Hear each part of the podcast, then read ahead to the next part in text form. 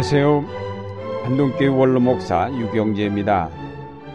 새해 하나님이 주시는 풍성한 은총이 여러분과 여러분의 가정에 함께 하시기를 기원합니다. 이스라엘의 조상인 아브라함의 일생은 약속과 그에 대한 신앙과 희망으로 일관된 생애였습니다.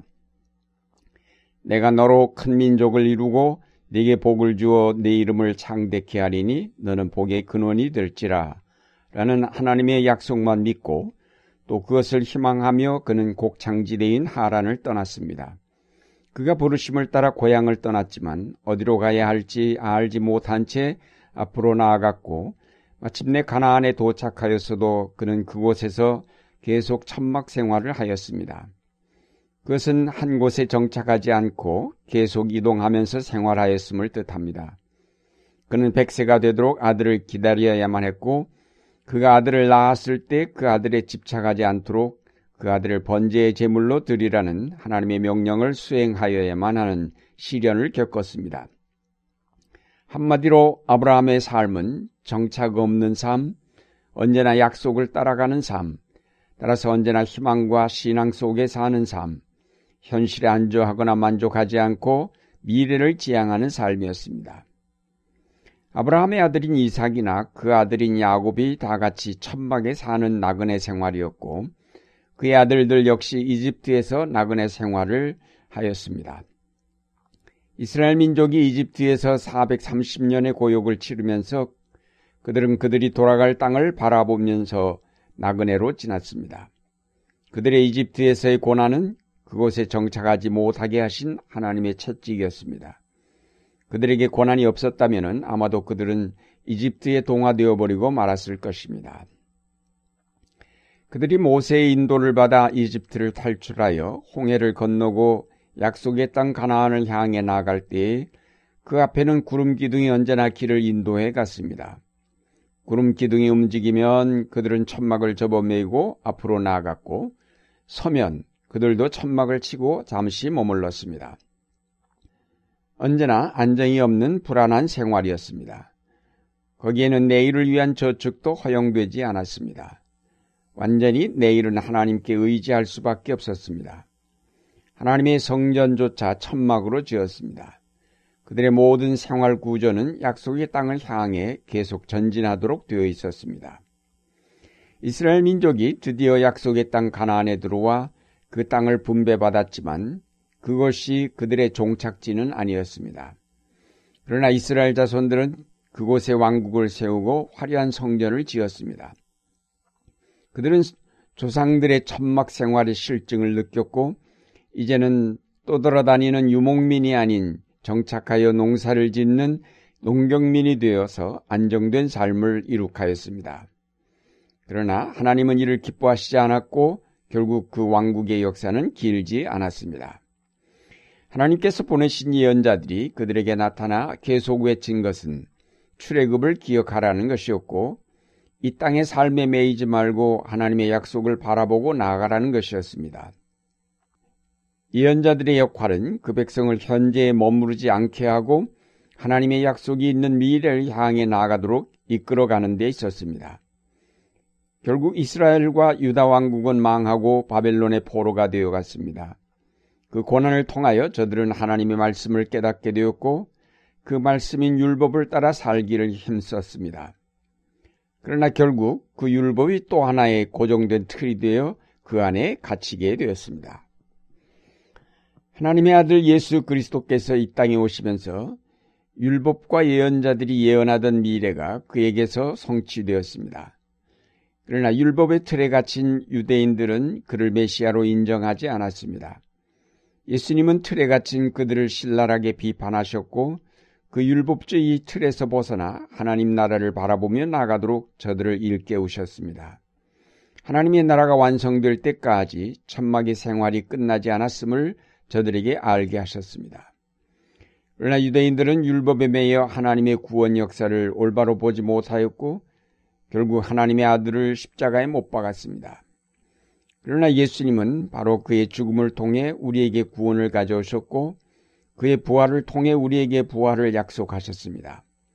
즉 그의 죽음과 부활을 통해 우리에게 하나님의 나라를 약속하셨습니다. 우리는 이 약속을 믿고 그것의 실현을 기다리며 살아갑니다. 우리는 이 약속을 따라 아브라함처럼 우리가 살던 이 땅을 떠나야 합니다. 우리는 이 땅에 정착하여 인간의 왕국을 세우는 자들과는 달리 하나님의 나라를 바라보고 나가는 하나님의 백성입니다. 따라서 이 땅에서의 우리의 삶은 천막 생활일 수밖에 없습니다. 이 땅에서 우리는 나그네일 수밖에 없습니다. 이집트의 거대한 물질 문명을 거부하고 그곳을 탈출하였던 이스라엘 자손들처럼 우리도 오늘의 화려하고 거대한 기술 문명으로 이룩한 이 땅을 떠나서 하나님의 약속을 바라보며 나아가야 하기에 때로 우리의 삶은 고달프고 피곤하기도 합니다. 그래서 현대인은 천막 생활을 버리고 도시 문명을 이룩하며 화려하고 안정된 삶을 추구하여 왔습니다. 우리나라도 경제 성장을 통하여 여유를 갖게 되면서 가난을 벗어던지고 우리가 꿈에 그리던 대로 마음껏 먹고 마음껏 흥청대며 살아왔습니다. 그러나 자원의 고갈과 생태계의 파괴로 지구가 한계에 이르렀고 경제 한파가 몰아닥치면서 세계가 신음하며 우리의 삶은 큰 타격을 받게 되었습니다. 하나님께서 다시 우리로 나그네의 삶으로 돌아가게 하시기 위한 시련이라고 보아야 할 것입니다. 따라서 이제는 우리가 방만하였던 삶을 정리하고 천막 생활로 돌아가야 할 때입니다.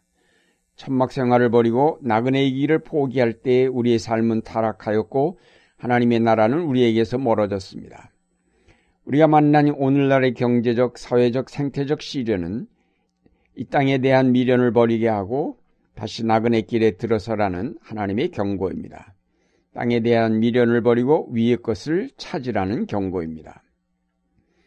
그러나 우리의 신앙이 미래의 약속을 바란다는 것은 결코 현실을 외면하고 거기서 도피하자는 것은 아닙니다. 미래의 하나님 나라를 수망하기 때문에 우리는 결코 오늘에 만족할 수 없습니다. 진정한 자유와 평화가 없는 이 땅에 우리는 결코 만족할 수 없습니다. 따라서 우리가 바라는 하나님의 나라를 이 땅에 보여주고 선포하여야 할 책임이 우리에게 있습니다. 이 땅에 하나님의 통치가 실현되도록 하나님의 뜻을 전파해야 할 사명이 우리에게 있습니다. 사람들이 매혹되고 있는 기술 문명의 미래를 내다보면서 그것의 허구성과 무서운 독소를 경고하고 하나님께로 돌아오도록 현대인들을 깨우칠 사명이 우리에게 있습니다. 그러나 우리가 목표하는 것은 중세시대처럼 모든 세계의 모든 나라를 기독교화하는 것은 아닙니다. 우리는 오늘 이 불의한 세대에 도전하면서 계속 약속된 그 나라를 향하여 나아가자는 것입니다. 대한민국이 기독교를 국교로 정할 때가 우리의 종착점이 아닙니다. 하나님의 나라가 완성될 때까지 우리의 천막 생활은 계속되어야 할 것입니다. 사랑하는 여러분, 여러분은 예수 그리스도로 말미암아 구원을 받아 하나님 나라의 시민이 된 성도들입니다. 여러분은 이 땅에 속한 시민이기를 거부하고 하나님 나라의 거룩한 백성이 되고자 출발한 나그네들입니다. 대한민국은 여러분이 잠시 천막을 치고 머무는 곳에 불과합니다. 그러므로 여러분이 잠시 머무는 이 땅의 삶에 집착할 것이 아니라 하나님의 뜻과 그가 이루시는 구원의 역사를 이 땅에 선포하고 이 사회 속에 하나님의 정의와 사랑과 평화가 실현되도록 노력해 가야 할 것입니다. 근본적으로 여러분은 나그네요 천막에 살도록 부름받은 하나님의 백성이기에 언제나 가난하고 검소한 삶을 살아야 합니다. 그런데 잠시 이 땅의 물질 문명에 현혹되어 나그네로서의 자기 본분을 잊어버리고 살아왔지만 이제 종말적 징후들을 통하여 주시는 하나님의 경고를 듣고 풀어놓았던 허리띠를 동이며 다시 나그네의 여정을 출발하여야 하겠습니다. 성령의 인도하심이 능히 여러분을 이끌어 끝까지 변치 않고 하나님의 의를 이루게 하실 것입니다. 새해 접어놨던 천막을 다시 펼치고 나그네의 검소한 삶을 통해 하나님의 나라를 기다리는 여러분의 생활이 되시기를 바랍니다. Música